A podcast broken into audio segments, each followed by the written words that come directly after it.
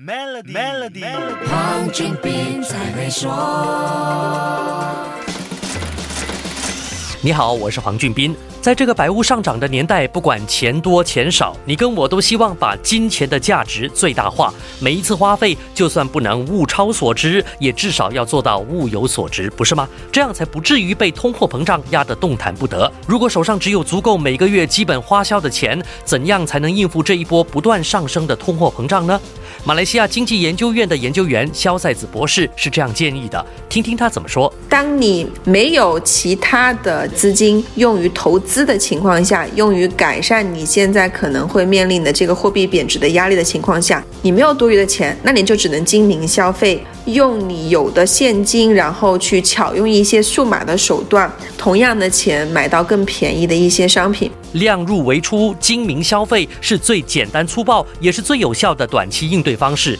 生活在数码时代，身为消费者的我们，可以利用一些 App 来帮助我们货比三家哦。最近就是贸销部其实一早就推出了一个叫 Price Catcher 的 Apps，一个这个软件，它里面呢有对比了差不多四百四十六项的商品，包括我们日常急需的蔬菜呀、呃米面油啊，还有一些日常商品的一些实际价格。当你在输入你所居住的这个具体的位置的时候，它就能够帮你很好的捕捉到你所在的州，甚至你所在的县。它这个附近的一些超市，它的一些基本的指定商品的一个最新的价格。国内贸易及消费人事务部在二零一九年就推出了这个名为 Price Catcher 的 App，就是 P R I C E C A T C H E R。你不妨下载一个到手机上，下一次要购买基本日常用品时，查找对比附近商店的价钱，看看是不是能帮助你精明消费。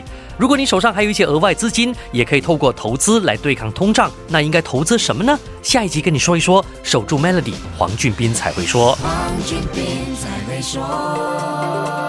Maybank SME Digital Financing 让您轻松解决生意流动资金问题，只需十分钟就能得到答复。立即上 maybanktoyou.com.my/smefinancing 申请。